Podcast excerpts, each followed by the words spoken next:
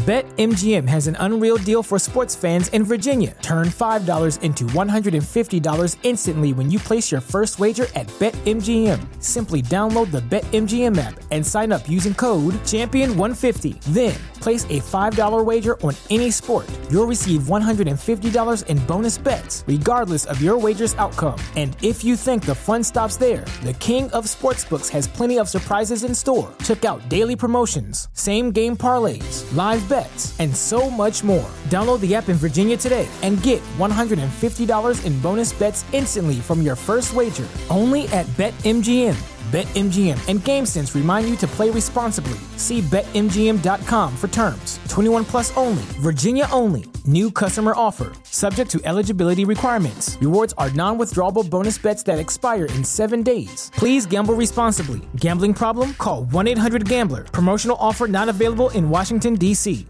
Say goodbye to your credit card rewards. Greedy corporate mega stores, led by Walmart and Target, are pushing for a law in Congress to take away your hard earned cash back and travel points to line their pockets. The Durbin Marshall credit card bill would enact harmful credit card routing mandates that would end credit card rewards as we know it. If you love your credit card rewards, tell your lawmakers hands off my rewards. Tell them to oppose the Durbin Marshall credit card bill.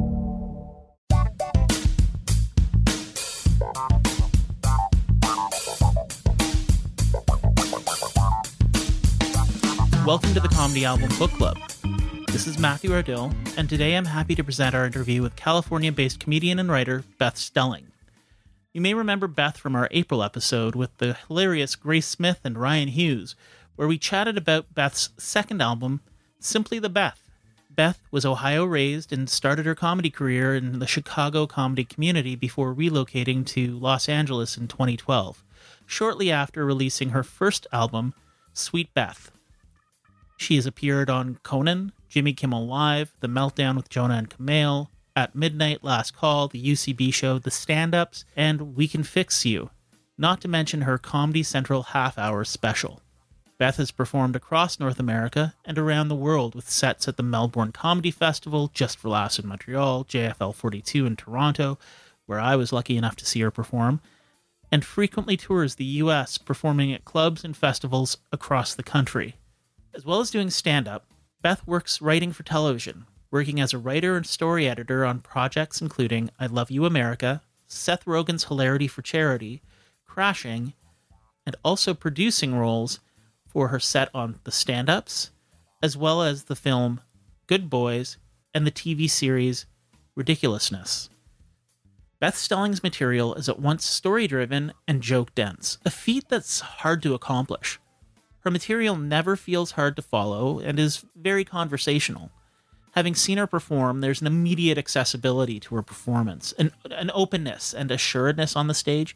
You trust her immediately, and when you follow her on the ride of a joke, it may go to some dark places, but you know, on the other end, you're going to laugh. During our conversation, we talk about some of the albums that influenced her journey in comedy, as well as her work as a punch up writer and working as in a writing room and how it's changed her approach to comedy. We also touch on her album Simply the Beth and some of the material she may have approached differently if she had it to do again, as well as the question did her mother ever figure out who her best friend was? Thanks to Beth Stelling for taking the time to sit down with us and opening up about her influences, process, and work. Please enjoy the episode and remember to rate, review, and subscribe.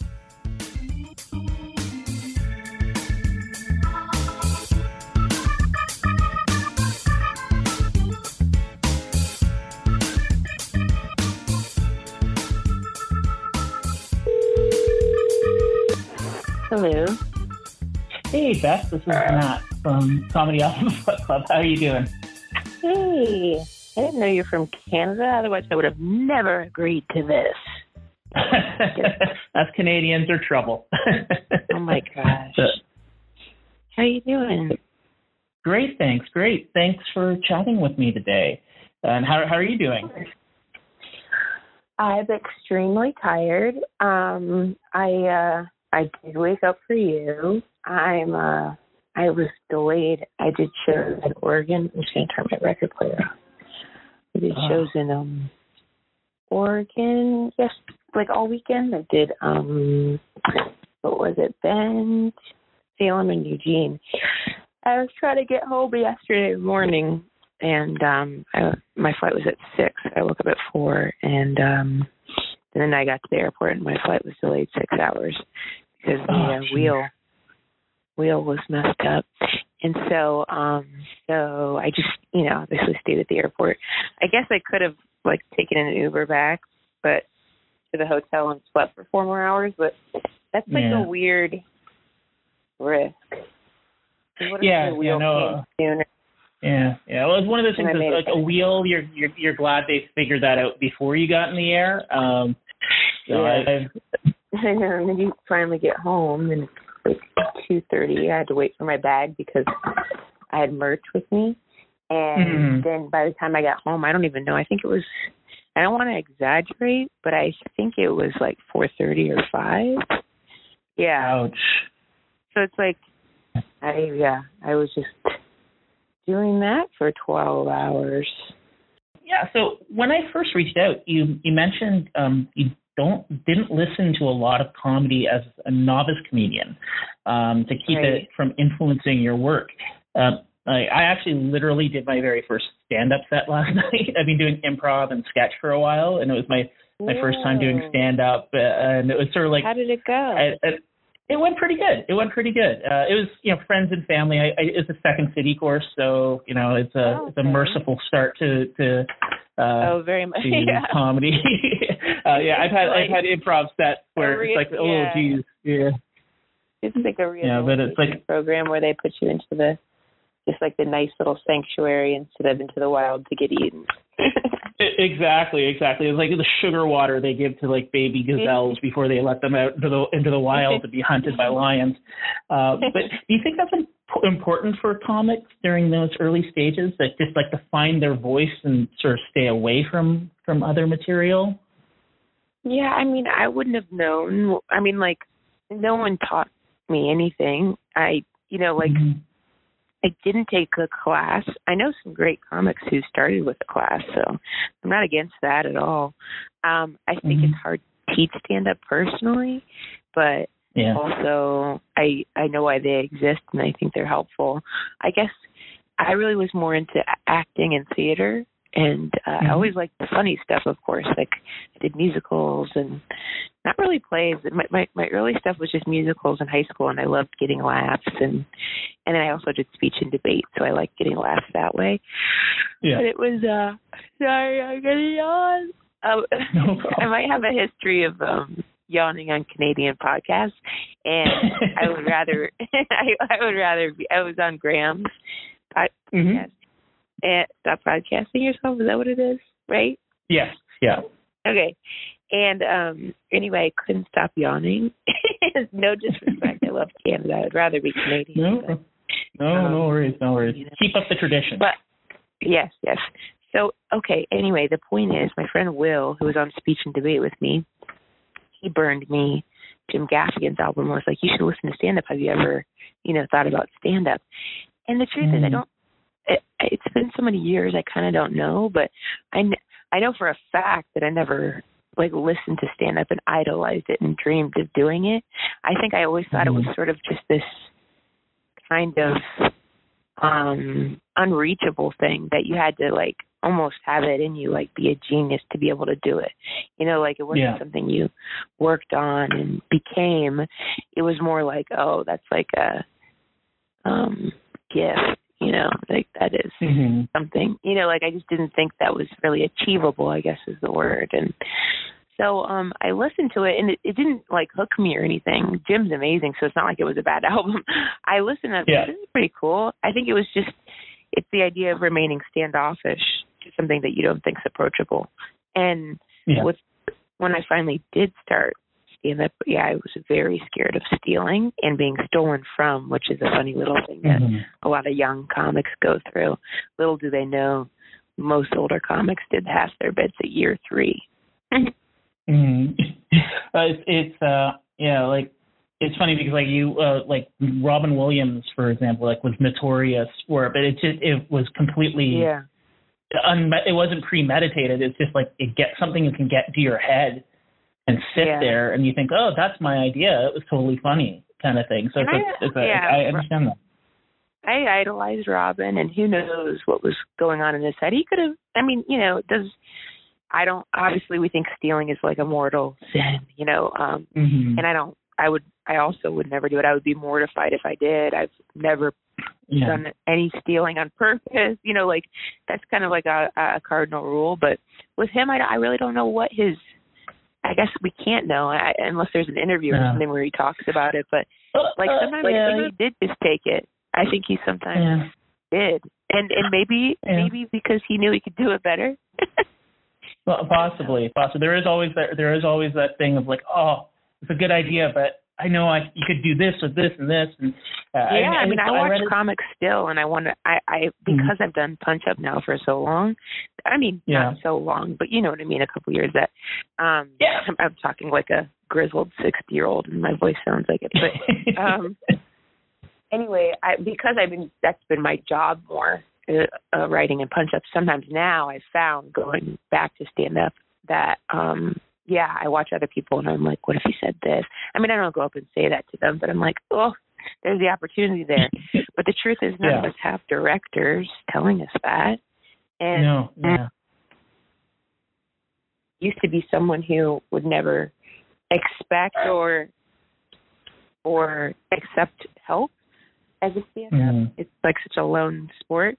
And um we didn't do a lot of like building and riffing like I'm not saying it never happened in Chicago, but it wasn't like a co- a community group thought where it was Yeah. what if you had this or what if you had that. You know, it always felt very singular. And so Mhm. um now more days i'm almost open to like i want to know how it made you feel or what it made you think and that's helped me as i've been shaping my new hour like i'll just ask friends that i trust and they have Yeah. pointed out things that make total sense where i'm like yeah i mean you know if you tell tell certain things over and over again or you start chopping and editing or whatever you you need somebody else to be like here's that doesn't make any sense at all Yeah, uh, cool. Now you, you um, when when we chatted when we when I reached out, you mentioned three albums. Um, so Retaliation by Dane Cook, Jim Gaffigan's Beyond the Pale, and Maria Bamford's Burning Bridges. Um, so what made those three like stand out in your memory as like albums that are just like, wow, these are these are cool albums. I mean, Um, besides Jim being the first kind of thing. Yeah, Dane's for me was like I think another person. I can't remember who. Oh, maybe my friend Tim. I always had these comedy guy friends or you know performance friends that I became very Mhm. close with that I'd clown around with. But yeah, Tim. um Will Allen was the first one who showed me Jim, and then Tim Simeone is the one that showed me Dane Cook.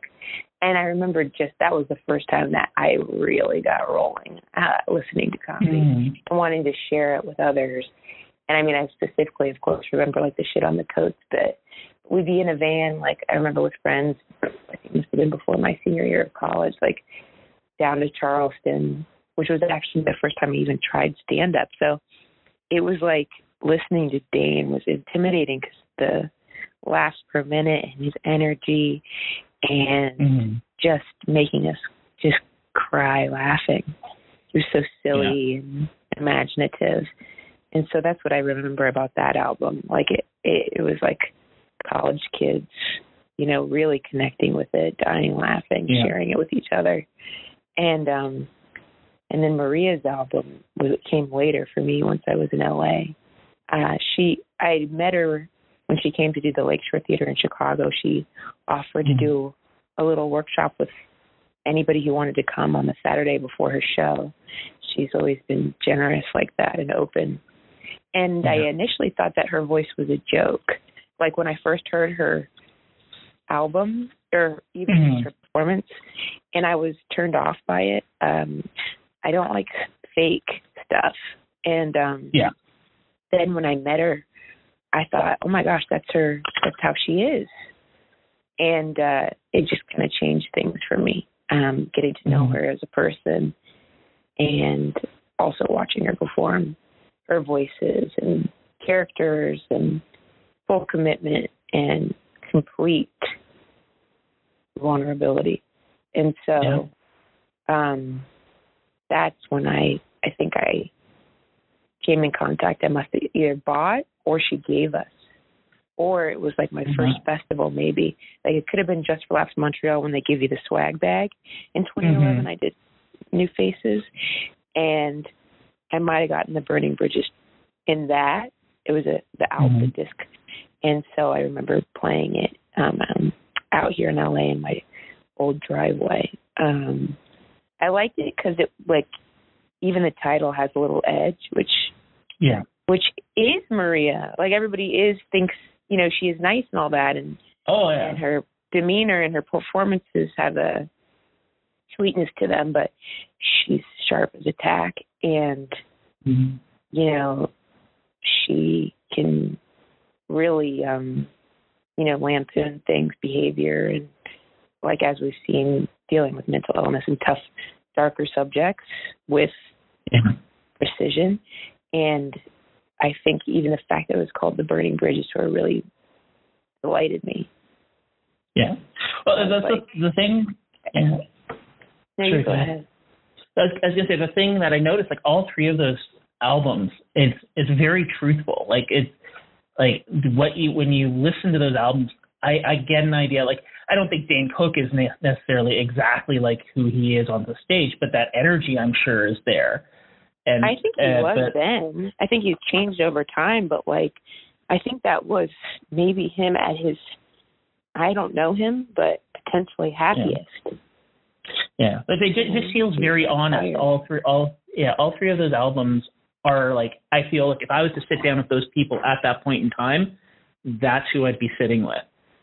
And I appreciate that in comedy. Like I, there's a British comic I saw just for JFL 42 in Toronto a few years Mhm. ago, and it was just like I saw his him do his his his his hour, and then Yeah. I saw the same special on Netflix, and even the quote unquote spontaneous bits were Mhm. exactly the same, and it just it just changed the feel of the entire thing. It's like I left the the show thinking, oh, this was funny, this is good, but then I, Yeah. then I when I saw it, it's just like, oh no, that was totally fabricated. There was no genuineness in this, and Yeah. that's what I mean. And there's nothing wrong with it. It's a style, and it's fine. Yeah. It's just not what I want when listening to an album I- or seeing somebody play.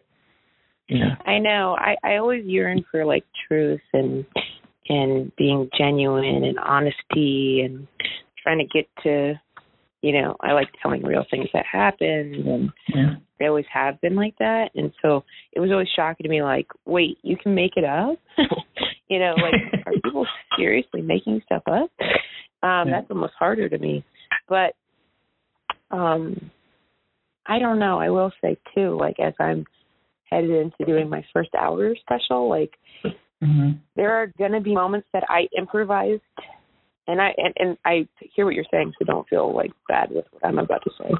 But um, there are moments that are improvised at some point that I have now included because you want to capture them, and uh, but I also understand where you're coming from. Two things: one, some guy recently commented on my YouTube channel it was more like a general thing about comedy because there's no way it could have been about me. It was just probably just trying to be a douche. But it was like Yeah. it's so creepy to watch people do the same act rehearsed word for word, blah blah blah blah. And he commented on uh, that on my personal YouTube, which has one video, which is me doing the Mhm. home show, and like I think it was 2014 or something. So I, I mean, I wrote him back. I was like, hey, "There's no way you've recently seen this rehearsed word for word, but okay." I mean, like you know, it's, it's an old bit, but so it's like I get that too. But then more specifically for me, I understand now, you know, why you might want to put it in the special so you listen back for a reason to your sets if you improvise something. Yeah. I think the times that I particularly relate to what you're saying, I'm gonna take a bite of this real quick. Hold on. Um, I'm just trying to be eating breakfast, but the times I particularly relate um, are like if someone, for example, maybe this is just me justifying, but like um, I have an improvised moment, or I know a little what to expect with audience members when I'm doing a certain part, portion of my hour because I've done it so many times now. that Mhm. I can navigate it easier. You know, so it's crowd work within an hour special, but I have a framework for it. But Mhm. then the times that bother me are like um I'm I'm not gonna give a good example because I'm a little I'm not as sharp as normal right now, but like um say I'm looking at this old frame I have in my kitchen that is like an old flashcard. So um it says like uh say I'm say the sentence is I really miss Obama and it sorry, that's what the flashcard is. It's like an old frame from when he won when we when I lived in Mhm. Chicago. But um and then I go so I go, I really miss Obama and that's what I'm saying in my act or that's what you know the sentence is, but I go, I really miss Obama Osama. Osama, oh my god. Blah blah blah blah. Okay, so say I I do that, but then I Yeah. do that in repeatedly in the special, like I, I mistake a word which then turns into a bit that irks the shit out of me. It's so gross. Mhm. I hate it because I know it's rehearsed, but then you put it in your special. So that's actually where something like that will get me to, where I'm like, ew, Mhm. the the trip over a, a, a the fake trip over a word, uh, Yeah, and then the, yeah. the the things that ensue afterwards. I'm just like, you would have cut it from the special. Yeah. You yeah. take It's, two. it's, yeah, yeah. It's it's one of those things. It's like it's I, it's nothing wrong with it. It's just one of those like, you know, it's it's a flavor kind of thing. Like, Well, and yeah, and I, I respect. like, kind yeah. of the difference between alt comics and club comics over the years, like yeah. or even just like you know when you're at the comedy store in the main room or something it's like you want to be like ta ta ta ta ta you know hammer it and like try Yeah. to get a large group of people's attention and you know give your jokes i mean I'm not saying i always do that um but i'm, I'm usually in the or but um and then when you when meltdown when existed out here in la in the comic book shop it's like Mhm. they just wanted to hear like what was going on with you now and then. You know, like if you came out and did a precise act of jokes, they they it's not that you wouldn't do well necessarily, but they just wanted to be with you and so that's Yeah. the difference almost between alt and clubs. Yeah, there's a, there's a, a a naturalness to alt comedy. I find like just Mhm. it's like it's an honesty, and I mean it's not that other comedy before that wasn't honest. It's just a different voice, uh, and that's that's and that's why it so resonates with me. Like you know Maria and Patton and all, all that sort of that movement, like with Sarah Silverman and all that, all all of those voices where it was just like, yeah, this is the unvarnished me, um, and, and it was just so. I, it, that's what really I loved in comedy. One of the, the what really made me think, oh, this is something that I'm not just I enjoy, but this is something I want to dedicate my life to in some capacity. Yeah, not just like Um, necessarily a punchline or a I mean Yeah, more like talk, talking about their life or yeah. Now that- you have two you- albums. Yeah, yeah, exactly, exactly. It's it's just there's a you know, and I mean it predates them. I mean, uh, it, and that's the thing with this podcast is we really dig into stuff. Like we recently did Lenny Bruce. Um, so I mean, it goes back years, but it's like finally it was finally resonated with me with that generation of comics Lenny where it's like, did? oh, these are no, no, uh, like Patton Oswalt and Sarah Silverman and and that that entire group where it's like, I mean, they're descendants of that same type of voice, but it was finally like, oh, it's caught up to a point where it's like, oh, I understand this. Like this is this speaks to me. Yeah, and Yeah. It, it's that. Yeah. Um, did you um Now- watch or did you do Lenny because of Maisel? Oh, we did. Well. I mean, just because. I mean, I loved the portrayal of of Lenny and Maisel. It, it really like there's moments where it's like he just the the actor portraying Lenny just captures even the most minuscule mannerism so brilliantly, and it doesn't feel forced. It just feels Yeah. natural. It's not like oh, this is some actor who's like being method or whatever. This is like no, it just feels like this is an approximation of this person and it, it captured it didn't dwell on the nasty parts of his life it it just sort of highlighted how he was like a mentor to a lot of people Yeah. Um, and and i thought it was perfect and i love maisel i love i love that show it's uh, I love it. i mean it's a there's so many, there's there's comics that that I love and respect that I hate it, and I'm like, you know, Yeah. sometimes when you like something, and then somebody tells you, and you're like, oh. I remember my friend April, who was a black woman, was like she was doing a thesis, and she studied. Basically, she was was studying Black history, and and Mm. I, I remember this was when we were living in Chicago, and I was like, I went and saw The Help with my mom. Oh, it was such a sweet film. And she then was like very gently, and it's not her job to do this, but was like, okay, so here's what's wrong with that film. and I was like, oh my god. Of course, I wouldn't think of it that way because I'm a freaking white person. But it was basically Yeah. the, the idea that white women saved the, these um, women who were stuck in slavery and in homes. And I was like, oh my god, I'm an idiot. you know, when somebody's just like, well, here's a different perspective. Uh, Yeah. it, it, it, so I am thankful she did that, but that just made me think of when you like something and then somebody else comes along and is like, here's why it's fucked. And you're like, oh, shit. Um, yeah. But yeah, Maisel, of course, is is different than that. But it just made me think of Yeah. April because Ma- Maisel's more. I think some people have an issue because she isn't a Jewish person and she's portraying a fairly caric- caricature version of a Jewish person. Um, Yeah. I think there's that, and I again, I I grew up Christian Methodist in in Ohio, so I'm always having to Mhm. sort of learn new things even as I go. But um I think too, some people prefer a comic playing a comedian, and I've been like that in my life. I've been like, it ha- if it's a stand-up comic, it has to be played by a stand-up comic. But to me, you know, I think Rachel does a, a really amazing job playing a comedian Oh yeah. to the point where Yeah. I, I look at it, and I'm like, well, I couldn't do that at all. Like it, it just yeah. I mean, it, and Amy Sherman Palladino's writing is always so so taut. It's just like it, it's just like so quick and so and and but and it and sometimes you know like in Gilmore Girls, it was like a little like ah. Uh, this just doesn't feel right to me. Like put Um, on. But yeah, it felt put on. But in in Maisel, it feels right because this is it's like it's a fantasy of 1960s comedy. You know, it's like a fantasy of that that East Village. You know, the, Right. the the the jazz rooms and stuff. And this is in my imagination. This is kind of what it was to me like when joan rivers was coming up and and and you had all these like folk bands mixing with comedians so this is what it was in my head so it's like oh this works this just resonates for me there um but yeah, Yeah. and the show has these like crazy little details like the dress at the end of season one being uh like identical to the one joan rivers wore on her first appearance on on the tonight show and stuff like that Oh, it's like cool. And it's just like you know, and and it's like one of those things I like read online later. I'm like, oh wow, that is crazy. Uh, but yeah, and it's just so it's, it's done from a place of love, which goes a long way for me too. yeah. I don't. I don't know. Uh, everybody was like, "You don't get on stage by bringing a brisket." And I'm like, "Yeah, I mean, it's a TV show."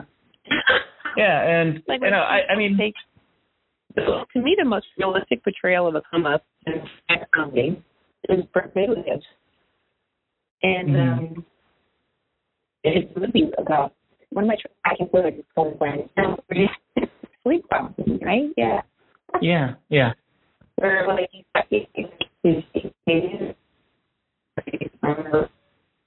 this coming out. I think that is like the most accurate portrayal, but it's kind of start in this hollow down, try to work your way up on the road.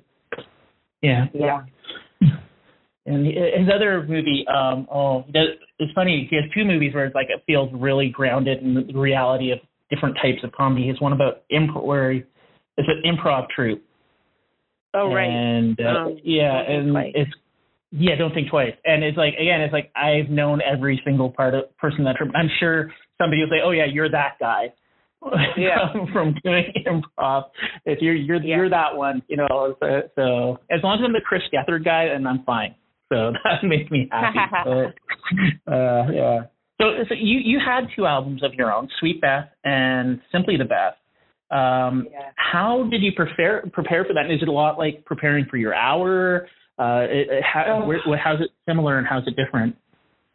Um, I would say there are some similarities in that there was a set list. Uh, but um you know, we can't take things back.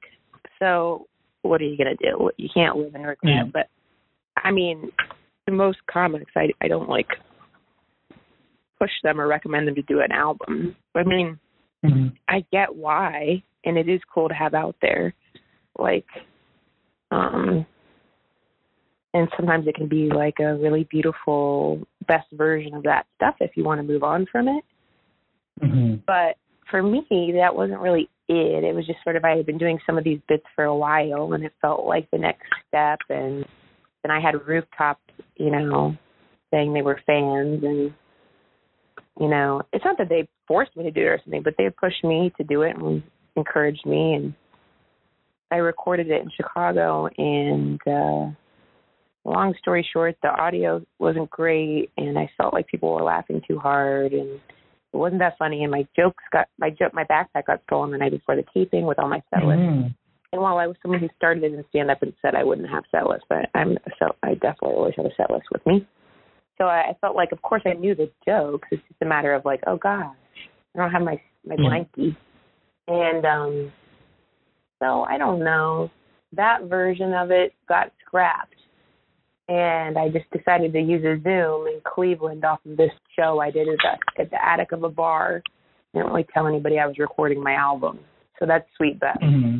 and you can tell you know it's like people are laughing but they're not like overly laughing and it doesn't sound like a overproduced stand up album because it's not Yeah. it's me doing a show in a bar in cleveland um i prepared but there was like a, a, a stress to it i remember writing the set list with my boyfriend nick in his his black suburban out out front of uh where I did it. It was called Red something. I can't remember it right now. Bar name.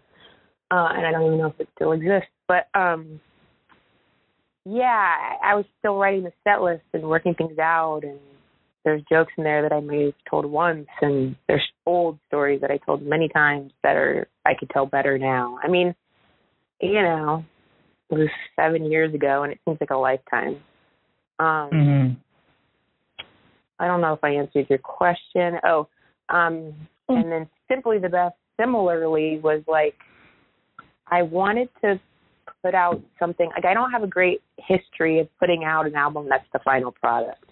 In fact, it's Mhm. almost like an in between, and I'm not saying we should do that at all, but it's like oddly an in between where some of those jokes on simply the Beth that I put down, I later did the better version of them in my Netflix half hour of the stand ups.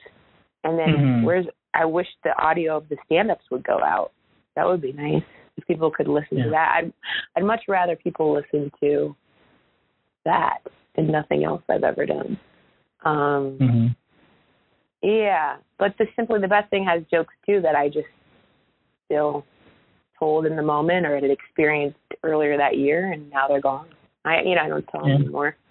Um, and I remember again at Beat Kitchen in Chicago, just dressing up stairs doing a set list, and it's not like I don't know. I didn't have fun doing either of them. I mean, maybe that's a bit of a harsh take, but it's more stressful and unnecessary. And I can't believe Yeah. they exist, and I can't take them back. Um, Yeah. so yeah, just got. I've, kind of I've talked to a few, yeah, I've talked to a few comedians where they're like, oh, I just, they, they, they, it's not that they regret it because you know regret, you know, they, but it's just they're like, uh, I just wish I hadn't done it at that time. Yeah, and I think every there, all the young and- and- comics should be listening to these comics that are saying, "Don't do an album, you're not good." uh, yeah. Well, that's the thing. It's like they're like, oh yeah, I'll show you, and then you get these great albums. yeah. Um, now, my I have a, a, a bit of a, a shared commonality. My grandparents actually retired to Ohio, um, Oh, cool. Chagrin Falls, uh, which is a very. I, so I spent many a summer there. It's weird because there's like this mall that we used to go to is now completely abandoned, and trees are growing out of the ceiling and or the roofs and stuff. And it's like Ooh. It, I always found Ohio a really, especially being Canadian, like it's it's it was sort of like Canada, but Yeah. just tilted slightly differently, where it's just everything felt off. And Mhm. uh, it, it was just it was so weird visiting them because it's like yeah this is like home but not.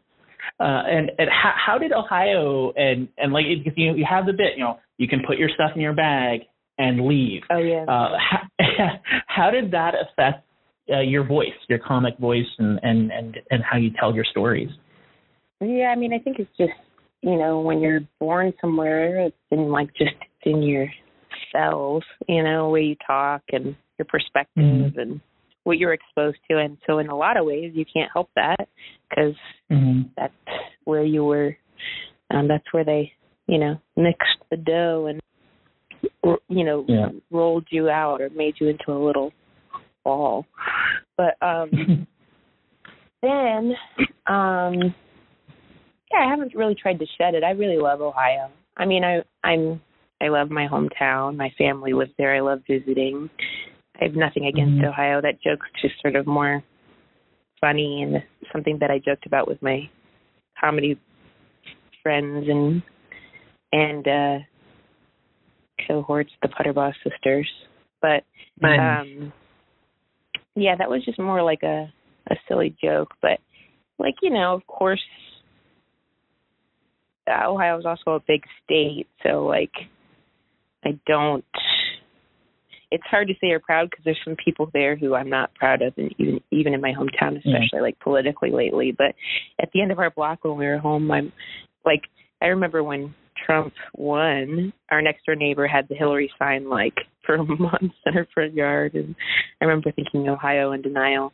And at the end of our um, street, somebody when I was home over Thanksgiving put Trump in red underneath the stop sign, so it just says "Stop Trump." So our little mm-hmm. corner is fun, um, but we do live in a.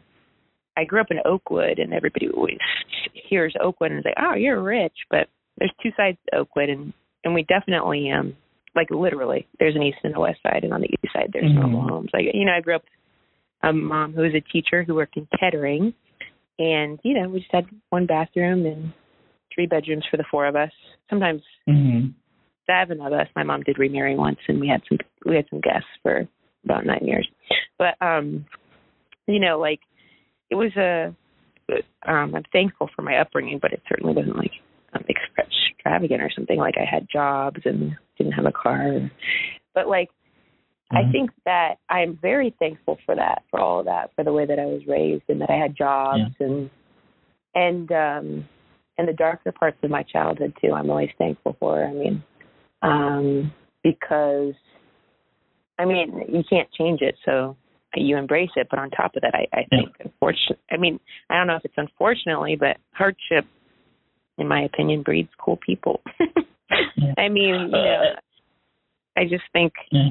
that it's you have a better perspective I, I don't know i had to work for everything and I, i'm thankful my mom never um, gave me everything. I had, to, I had to work for for everything I've earned. Yeah, I, I, I um, grew up in a town similar to that, and it's like it's the same thing. Like I I joke about, oh, I never want to go back, but I always enjoy going back. It's the place yeah. because it's, it's home. You know, it's, it yeah. helps you become who you are. So yeah. Yeah, I love yeah. being home. I think there's times I dream of getting the house next to my mom's house. I see myself yeah. more in my mom as I age, which was parallel. Mm. Now you kind of touched on the dark parts. Like the thing with your your material that I I really love, um, and I kind of touched on it when we talked about your album "Simply the Beth," uh, was how like at times you just sneak darkness into into moments like it's like it's like oh this is lovely this is lovely and, like, and then there's the twist and and it's it's really it, it, it feels because that's what life is like. It's like, yeah, things seem awesome, and then you realize, oh no, there's this really dark thing underneath the surface there. How how do you balance that tension? Like, um, is it something you actively work at, or is it just something that comes naturally? You know, I it definitely is something that comes naturally. I don't ever like end with a punchline and then try to get there. Or I, I it's like like I kind of mentioned before. I don't know how to teach stand up. Um, sometimes mm. I just think of a joke and then I write it down, or I like to sit and say what's going on in my life and kind of try to write jokes from there. Uh, the funny mm. thing about that is, you know, you do that and then the what's going on in my life becomes the next two years if you keep those jokes, you know which goes back to the idea of what that guy said, which is like, mm, keep repeating, It's like, well, for some reason, that's just what the art is right now. I mean, it always has yeah. been. It could keep changing. Podcasting, oddly, is I, I think changing some of that because If I wanted, I Mhm. could get on a podcast of my own and I can talk to myself for an hour and people would probably listen. And I don't think that's healthy, but that would be me making people laugh about an everyday thing. And they're like, that's what Yeah. they're, they're relating to more. Like, what's going on now and this or that, as opposed to here's something I've crafted over the last two years, you know. But even that's Yeah. changing. You know, specials have changed. Like they're called a special for a reason, in my opinion, Mhm. um, because it's supposed to be something that is, in fact, special that you crafted and Yeah. worked on, however long it took you to do it. And uh, now, specials seem more like podcasts for a lot of people. They're just kind of talking Yeah. and. Um, Yeah. But And there, there's just so goal- so much. Sorry. What were you going to say? You go. I was just gonna say there's so much volume of specials too. It just seems like there's a new one every day. Yeah, it's kind of wrong. Um, Yeah. but uh, I remember watching Dana Gould when I first moved to LA, and uh, I was at What's Up Tiger Lily, which is a Mhm. show that Maria Bamford and Melinda Hill ran. It was booked by a woman named Jazz Ponce, and um, it was really hard to get on. And the lineups were long, and it was cool to be on the show. But I just remember watching Dana Gould. Like, I can't remember the exact joke, but it's just like a long story, long and dark, almost like he was telling them sort of like a, almost like a um scary story, like um, around a campfire. And then it was just like a, a blow at the end that made me laugh so hard. I mean, obviously I'm being vague because I can't remember, and this was eight Yeah. years ago. But it was like watching him do that was um I, I that I definitely obviously it tickled me and I related to it. But um um yeah, I, I don't know really why I am like that. Um I just like it's not that I get off on making people uncomfortable or anything. Who said that to me? That was really funny. I'm trying to remember now. Um some people must have came and seen me. I, I was in Eugene on Sunday and a group of people Mhm. who were really awesome, you know, sweet, encouraging, like, We've been following you and we we, we, we you know, loved your stuff and we saw you in Portland Portland once at the star and and then their friend chimed in who wasn't there and he goes, You made him really uncomfortable and I was like it made me laugh because you kind of laugh it off, but Yeah. it's very possible I did. Um, you know, there is like a squirminess, I suppose, sometimes in delivering something that dark, but eventually it came out. I guess they were referring. I kicked a couple out within the first seven minutes because they were hammered in the front row. And so I think Oh. that's what they were talking about because then she chimed in and was like, Thank you for doing that. Those people ruin shows all the time. But these people Yeah. were freaking hammered town. It was like, wow. I had to get them out. Yeah, it- and it was like seven it's- and Oh, it's weird as how people think, oh, I can just go and be a drunken fool and like ruin everybody else's experience. I don't, you don't see that at like the theater. You don't see that Yeah. at like movies. well now you do with shows. people on their phones. oh. But yeah. Yeah. Now people yeah. are like on their phones at Broadway shows and I I uh almost did it. I almost airdropped a like this tweet because I was watching Ben Platt and he he's tweeted in the past about people on their phones during his show while he's like trying to he gives brilliant performances and people Mhm. look down at people on their phone. I mean that makes me so mad. so I almost airdropped the tweet of his that I screenshot to several people who were on their phones around me. but then I would have been on my phone. so this catch twenty two would be a sick burn, but then you'd yeah. be cell phone kind of thing. And I need to Um, somehow figure out how to change my name on my phone so it doesn't say from my full name. yeah, yeah. Um, now, now um, you you talked about your mom a few moments ago. Now, when you do your material about your mom, there's a lovingness there. Uh, it's so clear how much you care about her. Um, but it, it, at the same time, you, you did, did the, the the bit about uh, when you were in you were in that Playboy article online. oh yeah. Uh, is there ever a point where you go like, you know, this is funny, but it's mom. I'm gonna I'm gonna let it let it go kind of thing, or is it is it just like you just like oh she's so funny I'm gonna just enjoy it.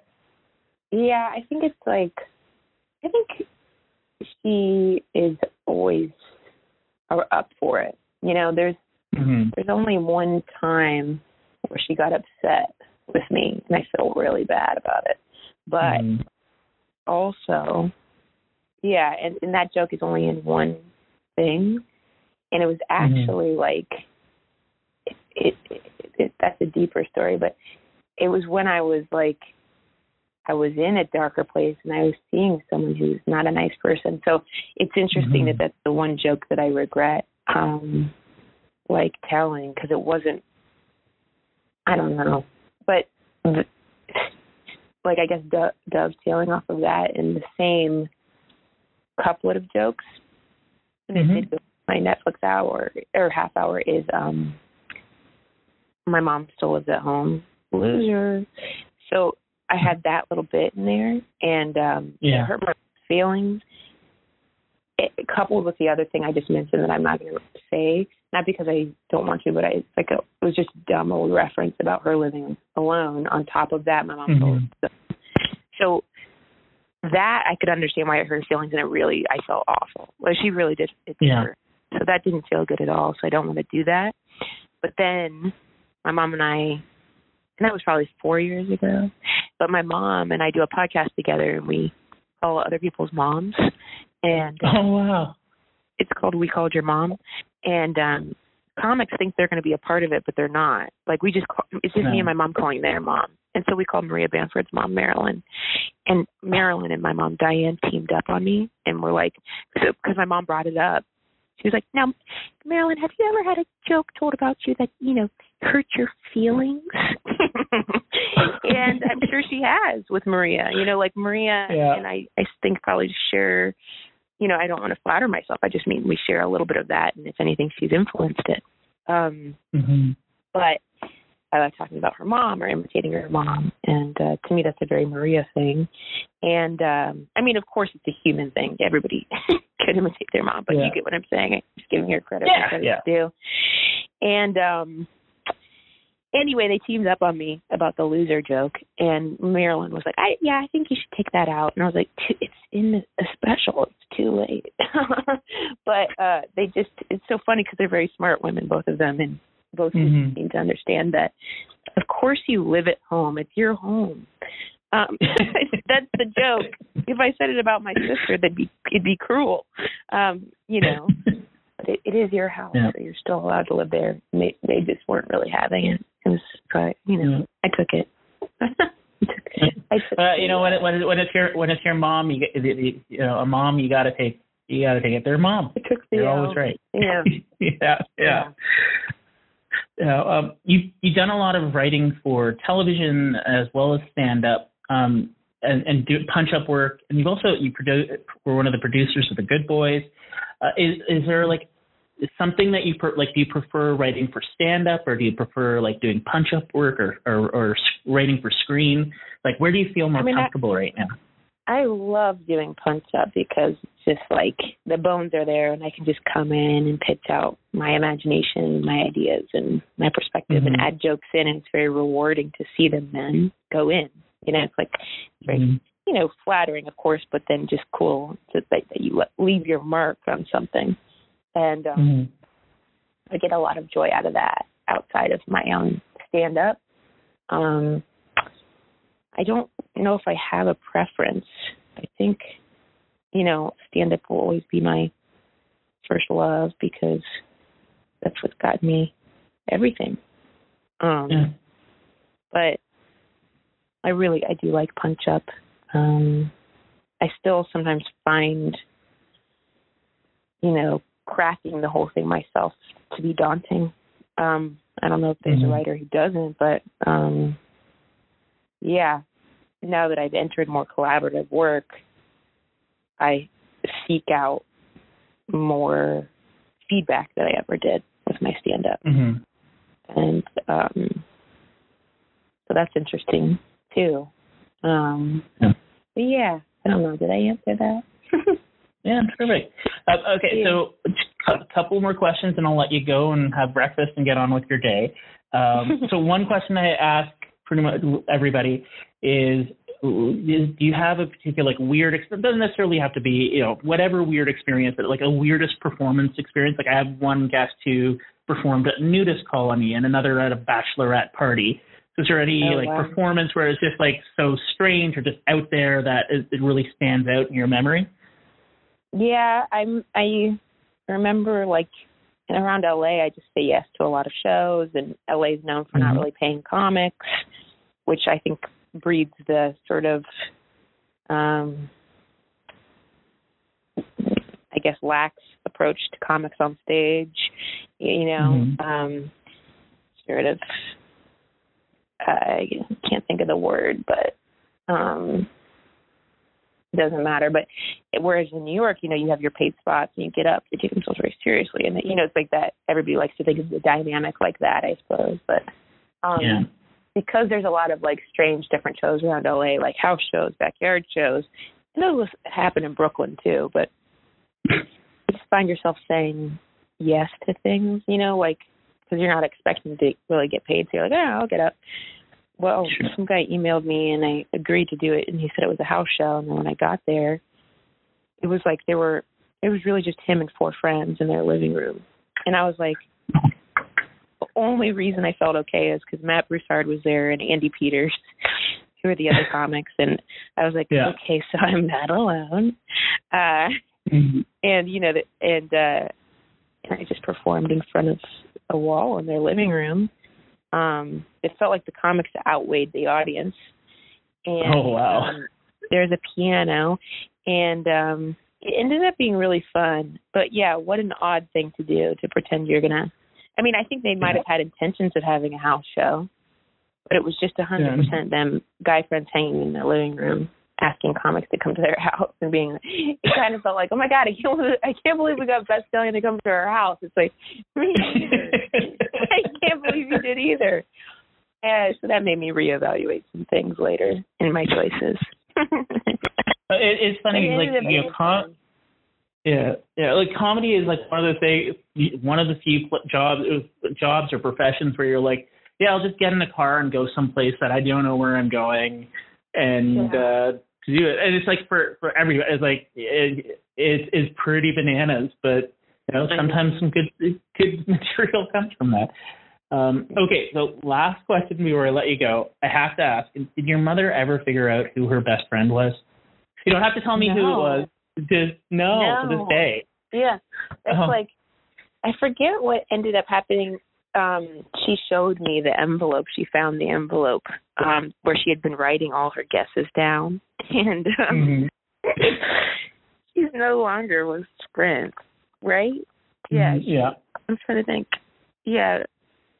So she she um she's now on my oldest sister's family plan. But um i don't think that she ever got the answer because gail was like her cousin and um Margot was her like college friend, but um she couldn't figure it out. At one point, I think, and I don't put this in the bit because I don't think it was as funny, but maybe it did at some point. But she had said something like the Beatles. like sad response. His best friends were the Beatles. Um, I mean, she she uh, she's a musician and a pianist and a music teacher. Mm-hmm. She was, but anyway, so but no, I think the answer is no. Because okay. I, I, I, sorry, go Yeah. Um, she couldn't. But that whole thing is hilarious. She's, she's uh, hilarious. Yeah, it just I, I went. That was one of those bits where I'm like, that is like my relationship with my mom. Like I completely identified with that moment, and I'm like, I, I could see that. I mean, it's like my mom uh, she just moved into the house and was helping her set up her internet. So I'm like, okay, get out your, your she had like three different books of passwords. And I'm like, okay, what book is the right one? And like, okay, we got to consolidate this. And then we're going through like none of these passwords are actually right. Kind of. So it's like, uh, it's just it's like I, I felt that in my heart when I first first heard that bit, and it's just like it was beautiful. It was beautiful. Uh, I'm glad. Well, Beth, I want to thank you so much for taking the time uh, to, to speak with me today. And um, is there anything um, we're going to be putting this up at the in the, at the start of January? Um, is there anything that you'd like to let people know about? I'll be. I mean, um, I'll be uh, touring in all of January and February, um, in leading up to where where I'll be taping my hour special in in March in mm-hmm. Chicago. So those those details are forthcoming. But yeah, I'm in I'm in Denver, Charleston, Houston, um, Durham, Indianapolis, Vancouver, February twentieth. Um, I'm trying to think if I have other Canadian dates lined up for you guys. Um, I'll be back trying to get back to Toronto and I had really fun time at, in Calgary at Sled Island. Or yeah, mm-hmm. um, sounds like Sled Island. Um, but anyway, so yes, basically I'm touring sweetbeth.com backslash tour leading up to the filming of my special and and that's really it. Focused on that. Terrific. Um yeah. All right. Well, Come thank you again. Uh, we, I, I, it, when you're next in Toronto, I will be there for sure because I missed you last okay. time, and I'm like, oh, I, I, we, we had tickets to the the following week's show, and I'm like, my wife got them for me, and I was like, oh, you did, but, but ah, and, I need to pay more attention to the local listings. you do. No, but I'll, I'll be back, and I'll try to let you know. Excellent. Excellent. Well, thanks very much and have a good nap later on today. All right. Thanks. I'll talk to you thanks. later. Okay, yeah, bye. Bye.